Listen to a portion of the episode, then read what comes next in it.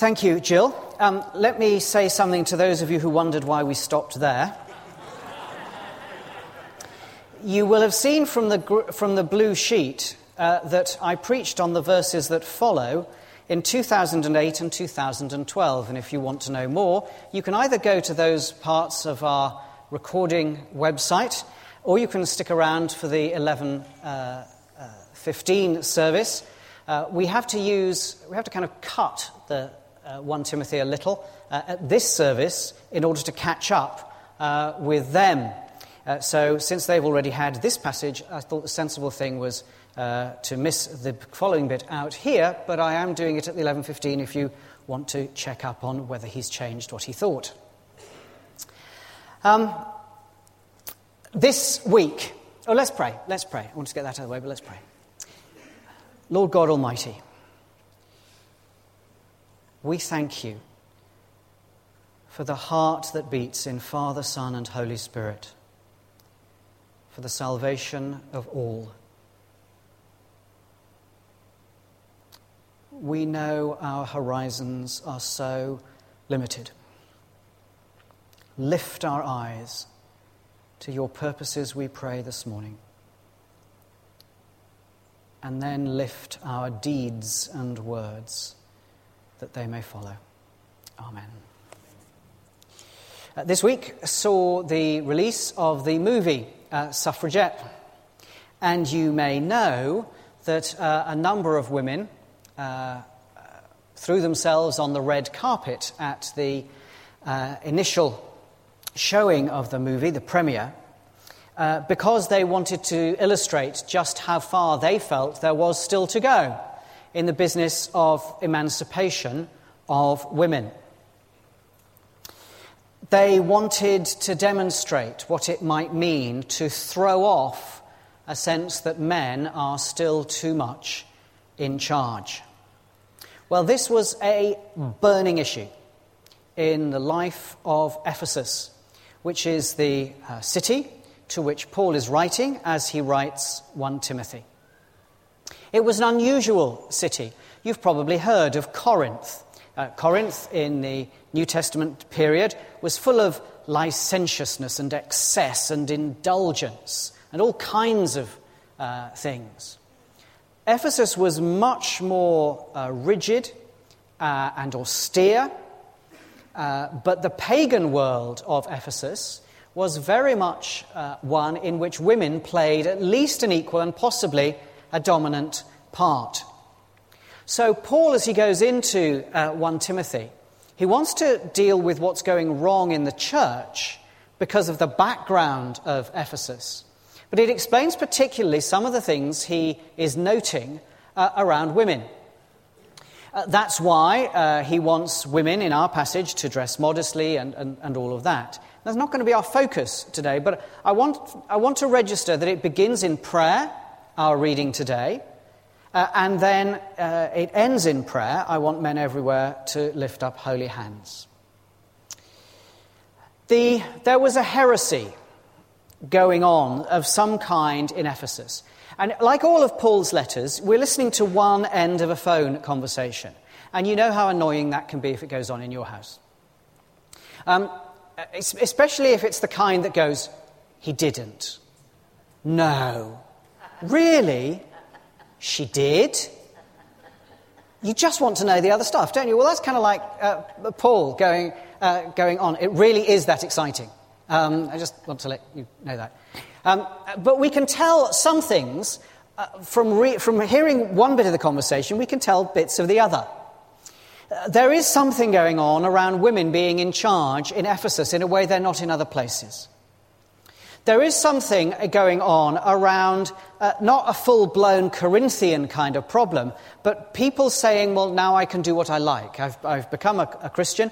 Probably, if we listen to 2 Timothy as well, there's a sense that the resurrection uh, has already happened, not just for Jesus, but for me. So that's behind me, so I can do anything I like.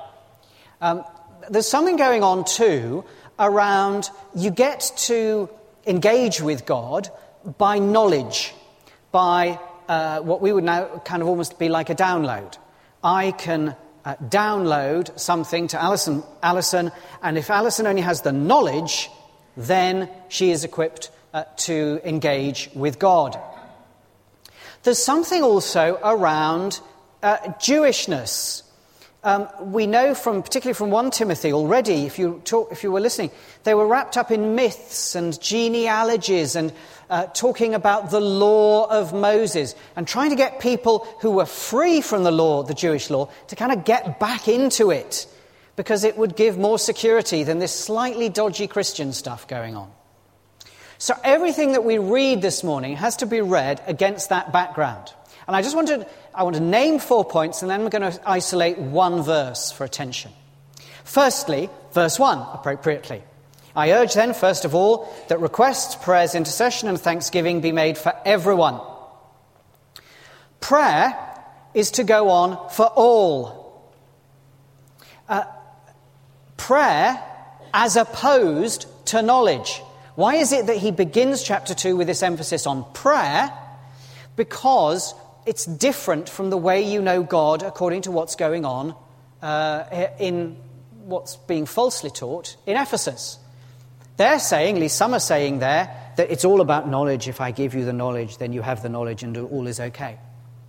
But actually, that's just me to Alison. It doesn't go, any, go anywhere, really. He wants to establish a completely different basis of engagement with God prayer. So he goes straight away for prayer. Prayer is the way of engaging with God, over against the heresy that it's knowledge that engages us. Then uh, verses 2 through to 4 for kings and all those in authority, that we may live peaceful and quiet lives in all godliness and holiness. This is good and pleases God our Saviour, who wants all men to be saved and to come to a knowledge of the truth. Um, of course, it's not just men to be saved, uh, uh, it's all to be saved. Something was going on in Ephesus that led them to say, never mind the world. The world doesn't matter. Uh, I, I, can I just check something? If you came by car, because I, I, don't, I don't need to get here by car, um, is Essex Street up, up, up, closed or open? It's still closed. It was supposed to be, uh, it was supposed to be open by today. But how many of us, in the frustration of knowing that Essex Street was closed, thought to pray for councils? Not many, I suspect. how many of you work for a local council? Quite a few. Please put your hands down. In Ephesus, they were saying the world doesn't matter. Never mind councils, never mind kings, never mind governments. All that matters is the little circle of the church. So Paul says no. God is a God of the whole earth. Read any of the Psalms and you'll get that straight. God is a God of the whole earth. And therefore, the kings and the governors and rulers of this world serve God's purposes whether they know it or not. So let's pray for councils when we get stuck in a roadblock. Uh, uh, maybe something you want to bear in mind as you leave. The word all is mentioned six times in six verses in the original here. It's all God's. And in this letter, all are for saving young and old, women and men, widows and elders, slaves and even bishops. All are to be saved, according to Paul. Our vision needs to be huge, universal. Then, thirdly, but, but sorry, uh, just say, because of course they were restricting it. They were saying only some can be saved. So, yes, go on to verses 5 and 6. There's one God and one mediator between God and men, the man Jesus Christ, who gave himself as a ransom for all men. There's the, another one, the testimony given in its proper time.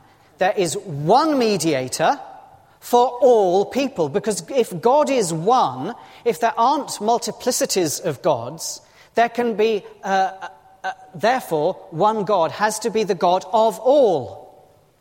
Not a God for Germany and a God for Britain and a God for Australia and a God for Nigeria. One God over all the earth means that God is God of all the people, the one God is God of all the peoples of the earth. And that means that if in Ephesus they were saying, you really do need get to get back to being proper Jews, Paul is saying, no, you don't. Because God is God of all the Jews and the Gentiles together. Then, verse 7 his own role. And for this purpose I was appointed a herald and an apostle. I'm telling the truth, I'm not lying, and a teacher of the true faith to the Gentiles. They wanted, on the basis of knowledge, to have flashy teachers, to have um, exalted uh, people doing that kind of work, erudite people who knew lots of long words like erudite. Um, but Paul knew that what mattered for him was he, simply he was appointed to it. He was simply appointed as a teacher to these Gentiles of the truth that God loves all.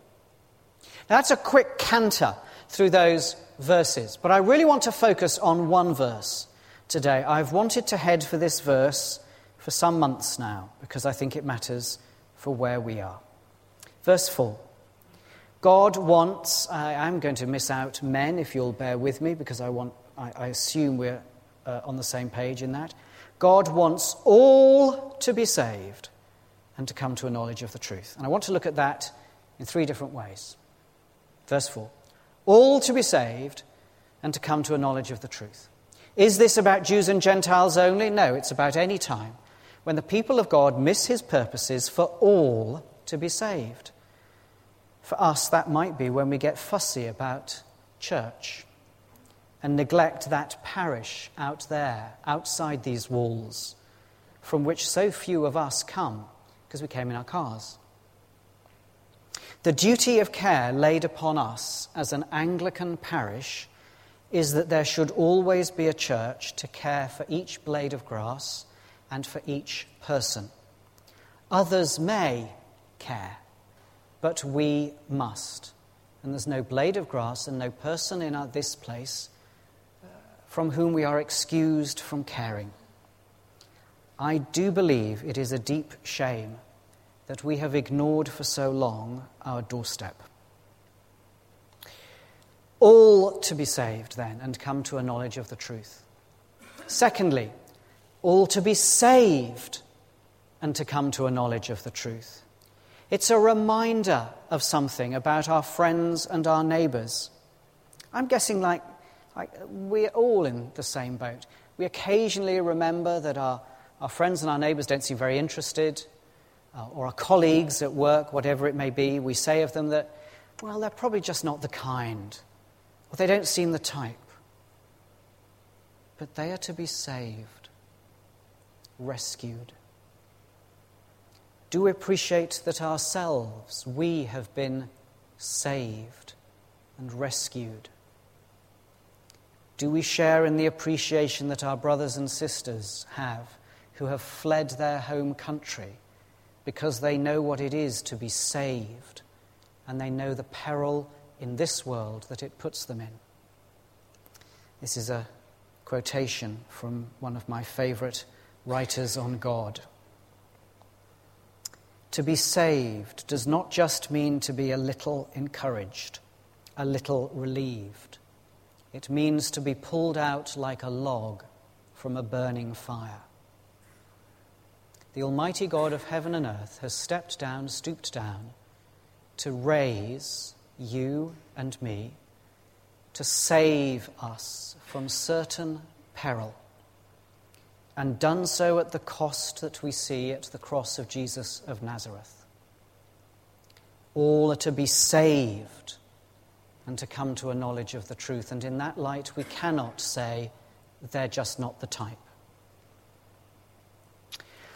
All are to be saved and to come, thirdly, to a knowledge of the truth. What is the truth? What's this knowledge? Well, of course, he's picking up their word. He's saying, if you want to talk about knowledge, I'll give you knowledge.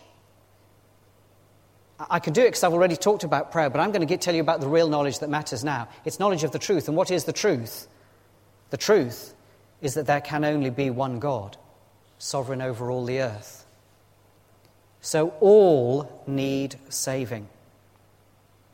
And from this text, you would have to say, and therefore, all must be prayed for.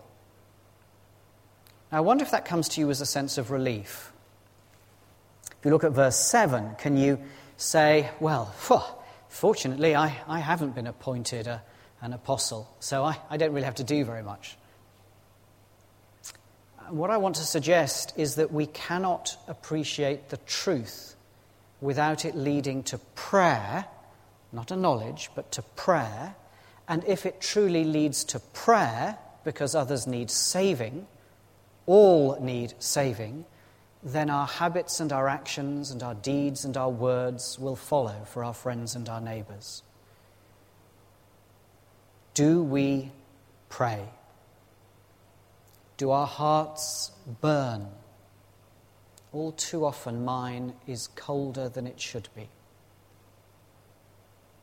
Long ago, I felt this verse was key to where we stand as a church. Are we going to say, well, church is about us who gather? The job of church is to give me and us what I like, the care I like, the events I like, the services I like? That is a heresy. If we pay attention to Paul here, it restricts the vision of the church to the church. Or are we going to say the job of the church is to remind me every day that my neighbours and its neighbours in this place are not saved, so that I am on my knees until they are. It is, I think, my deepest concern as your pastor that we should share the passion of Paul, because all action that matters flows from that passion. And there's one halfway house I think we must avoid. The danger is of being pleased that our church is involved. Andy Bunter is much involved with work on Thursdays up at the Jenny Lind play area. Ben Artis, another of our lay pastoral assistants, is up to good things at Bignold School. Margaret Patrick and others, Beryl Brown, are up to good things with older people at Summerley House. The danger is that we'll say, Do you know, I'm so pleased to belong to a church where there are people doing that.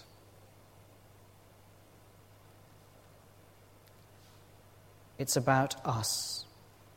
It's not about we should, but we will. Like Paul, in our actions, even though we may not be heralds and apostles. But we can, like Paul, begin a sentence with the word I. What will I do in the face of all the earth that has the one God? What would it be like if this or another sponsored space on a Sunday was filled, perhaps two or three times over, with congregations entirely representative of this parish? It would look quite different. We remember a martyr today, one who gave everything, knowing that God's passion is universal. What shall we do for the sake of the one who gave everything, not Edith, but her Christ? One who gave everything, so that all, even you and me, should be saved. Let's pray.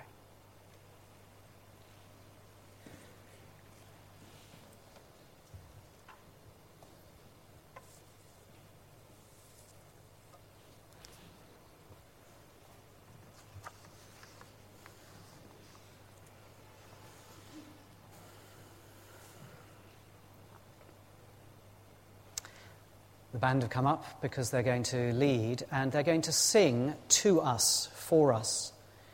Uh, I suggest we stay uh, quiet. Uh, I'm not, I don't think it's God's heart that we should take on a particular individual obligation this morning. But because it is the memorial of Edith Cavell and because there are big things going on in the life of the church, it's perhaps appropriate to pray for God's heart. So let's begin for that. Let's begin like that.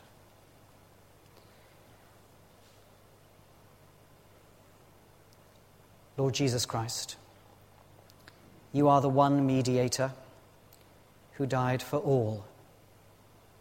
Every man, woman, boy, girl on this planet. And every man, woman, boy, and girl that we shall meet in this parish and beyond in the days that lie ahead. Make our hearts like yours, we pray. That we may devote our lives to see all saved so far as lies within our influence, under your hand and by the power of your Spirit. Amen.